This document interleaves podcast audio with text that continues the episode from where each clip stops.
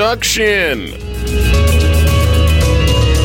The Flight Risk podcast finds itself short two team members after a successful season one. Where will this upstart podcast turn? Will these new members continue the excellence that has been established by these seasoned veterans? Or will they rain chaos and anarchy on the sophomore season?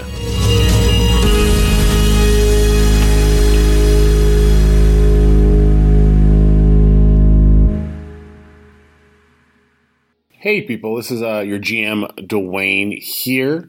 Since we lost two players uh, during the first season, we've decided to adapt a guest star type role for our future seasons. We're going to keep the same core four of Joe, Nimoy, Kyle, and Velvet, and we're going to invite uh, some of our friends on to play with us for a session or two. Season two is going to be starting hopefully next week if all the edits get done in time. We're doing a small jump in time, maybe a few weeks of game time between the end of season one and the beginning of season two. Just long enough for the teams to have one, maybe two more adventures that we don't necessarily see right now that maybe we'll do a, a little skit or something for them on a future date. Our first season was a, a lot of fun for me. As I've mentioned before, I've never run a game before.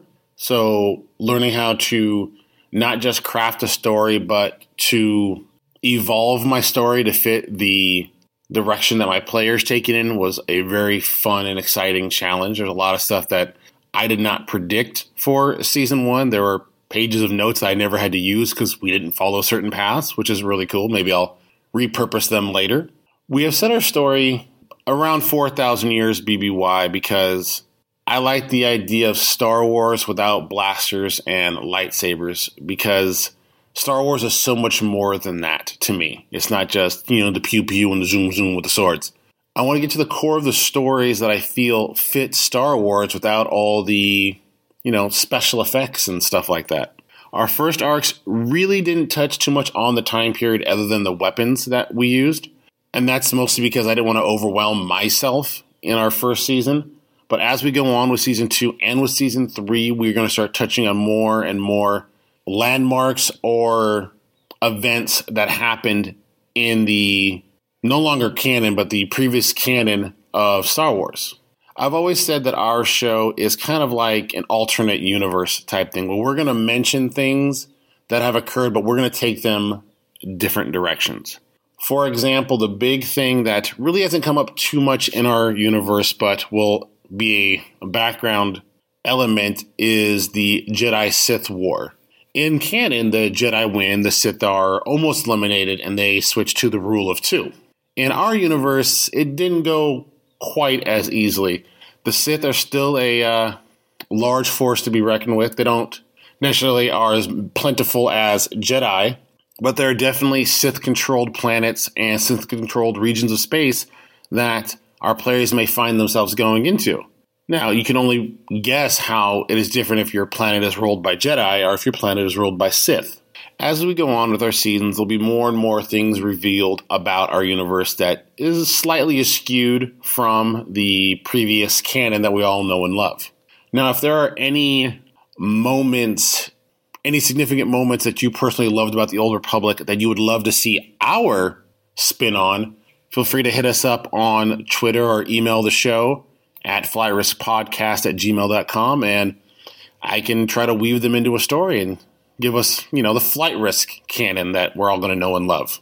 Before we start season two, we have our two new players joining us. And just like before season one, we're going to allow our players uh, to introduce themselves. Joining us are two of my favorite GMs.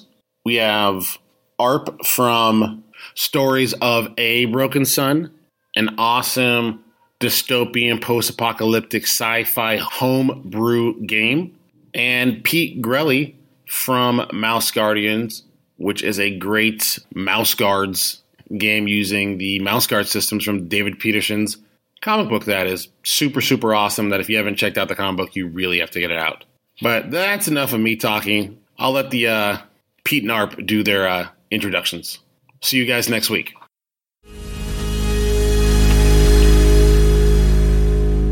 Who are you? What are your pronouns? And uh, where are you from? I'm Arp. I go by he, him, but folks also call me Matt. I run the Stories of a Broken Sun podcast, and I'm from BC in Canada. Who are you playing on this adventure? I'm playing Quegoris, gunslinger bird, pilot, General Doofus. How did you join the show? What led you to Flight Risk? Velvet, who plays Anarchy, is on my podcast, and I guess she talked me up to Dwayne, who invited me on for an arc.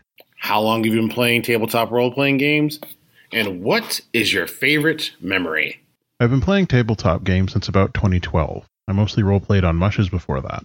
My favorite tabletop memory is when our group, sheerly through incompetence, turned a two bit lackey bad guy into the main villain of the entire campaign. Blacktail became my mage's nemesis and plagued us throughout our adventures in Dragon Age. Have you played Edge of the Empire or any of the Star Wars RPGs before? Yes, Edge of the Empire was my first tabletop game, and I've played or run every version of it that has come out since, mostly on my old YouTube channel, but sometimes for Extra Life live streams. What do you like about the Edge of the Empire system and the world? I enjoy a little nuance in my randomization, and the Fantasy Flight Games system delivers on that. You don't get what you want, but something useful happens. You get what you want, but a problem arises.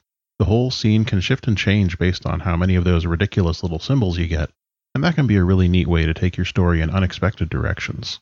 As to the world, well, I like Star Wars. It's been an important part of my life since I was a toddler. What does your character bring to the game? A dash of morality and a dollop of impulsiveness. They've got a bit of a different perspective on the galaxy, and in particular the Count. What makes your character unique? In addition to being a bird person from an isolated planet, Quet imagines himself as a dashing rogue, a charming rascal, a real shoot first, ask no questions scoundrel. The trouble is that they do not have the skills to back up any of these imagined traits. The further trouble is that they try to live that life anyway, and the results are messy and unpredictable. Quet is from a species that hasn't made their way off their home planet just yet, and as such is kept mostly as a trophy by the Count. This contributes to their general oafishness, as their experience of the galaxy is largely from popular media and third hand criminal propaganda.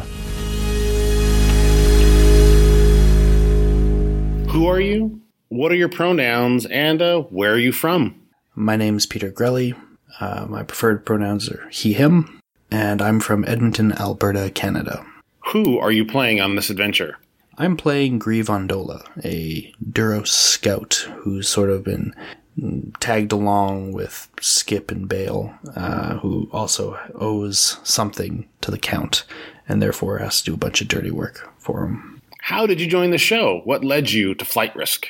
Um, I've been in and out of podcasts uh, for the last few years. Uh, I was the GM for a podcast called Mouse Guardians. Uh, I also help other podcasts a little bit with um, a little bit of design work and a little bit of um, um voice acting. And I lend my voice to to for minor characters sometimes when a podcast needs a an extra person. Um, so, and that's exactly how I met uh, Dwayne, our illustrious GM.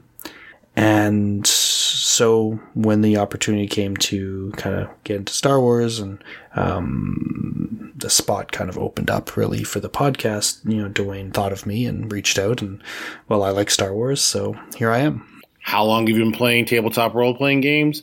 And what is your favorite memory? I've been playing role playing games for probably about 13 years now. I started in uh, uh, third edition or 3.5 D&D campaign. Uh, with uh, it was actually with my brother and brother-in-law uh, who introduced me to the whole thing. Actually, um, my favorite memory, one of my favorite memories was um, uh, playing in a Age of Rebellion campaign where we kind of set up this heist and we were stealing some equipment from the Empire, and uh, so what we were doing is we were kind of trailing these uh, transport vehicles carrying all kinds of equipment. Um, but what we didn't realize is that they were all full of stormtroopers. And so when we thought we were being, being clever, uh, turns out just wave after wave of stormtroopers were just pouring out of the woodwork. And, um, and, uh, yeah, we were in a lot of trouble and we weren't sure if we were going to make it. Um, but we did make it. However, uh, a character lost their arm in uh, in the attempt to escape, and that was very very memorable, very high action, high adventure. Have you played Edge of the Empire or any of the Star Wars RPGs before? Yeah, so I've GM'd a little bit of Edge of the Empire myself at home, uh, and I got to play in a great Age of Rebellion campaign run by my wife, um, which was great. I got to play a um, Mon Calamari pilot for the working for the Rebellion. He was great. He um, he kind of had a slur and a bit of swagger to him, and he was quite um, quite the drunk, but he had a really awesome arc. What do you like about the Edge of the Empire system and the world? What I, it's hard to really talk about that, I guess, because I think so many people have had, have said what they've had to say about the Star Wars role playing game, the, the current one that's out right now. Um, there, there's so many awesome parts about it. Um, I think, you know, being tied to a big IP some people might expect that it's probably just like um, just not as interesting or it's just like kind of a by the numbers or made by committee role playing game but that's that's not that's not at all what it is. I mean um, to me the two big things are you know the dice system and how much the rules reflect the star wars feel. The dice system alone is just so fantastic and unique. And some people i think look at the this RPG is like um, not being a great option because they don't like the idea of custom dice, but but the dice really make it what it is. Um, it's so unique and fantastic, and it's different than something that I think everyone else has played, like Dungeons and Dragons. Um, and as far as the world goes, uh, I absolutely I, I, think it's such a cool take, like specifically Edge of the Empire, where you're playing kind of the Wild West side of um, of Star Wars. You know, there's so many ways you can look at Star Wars, um, and so many lenses you can view it through. So, taking the the route of the um, of the film noir of the the Wild West, um, the you know um, adventures of like survival and exploration. It, it's really neat. What does your character bring to the game? I think ultimately, uh, uh, Grieve is the straight man to the party. Um, Skip and Bail are very theatrical characters. Um, one's one's uh, theatrically dramatic, and the other one's sort of roguishly dramatic. Um, and they both have their jokes and punchlines and things like that. And and I think Grieve is a great um, a great pairing for both of them because he's kind of the the straight man who they bounce their jokes and, and punchlines off of and and um, sometimes with Grieve, when I'm playing him, I can kind of see where the setup for a joke might be. Um, so I may purposely say a line because I get the feeling that, you know, sometimes the others would have a good punchline or something to drop if I said something. So getting to play someone who anticipates and wants to, I use them to sort of set up jokes and, and, and punchlines for the other players is actually really fun. What makes your character unique? With every character, for me, um, I try to make, I try to find something about the character that's uh, grounded, and and maybe that doesn't make him unique. Um, maybe that's the opposite of unique. But for me, it's uh, it's more important that I can kind of get in the head of the character to role play them. Uh, and that doesn't mean, you know, a, a 10 page backstory. That, that means, you know, is there something about them that I can understand? Um, in the case of Grieve, what makes me understand him is, and maybe that's what makes him unique, is that, um, he's, he's better, or he feels like he's better off when he's out there by himself, um, living off the land, um, being independent. Um, you know, camping and traveling or hunting for his own food, stuff like that. Um, and I think what that, while I can understand that and I can, I can sort of uh, feel a connection with that. On the other hand, when you put that in context of Star Wars, where it's space travel and everything's huge and massive and, and there's just such massive cities and such you know and such huge urban scenes um, a character who doesn't feel at home there which is so typically a Star Wars setting, but in fact feels at home when he's in a jungle or a forest or or some grasslands. Uh, I think that kind of makes him different. Thanks for listening to the Flight Risk Podcast.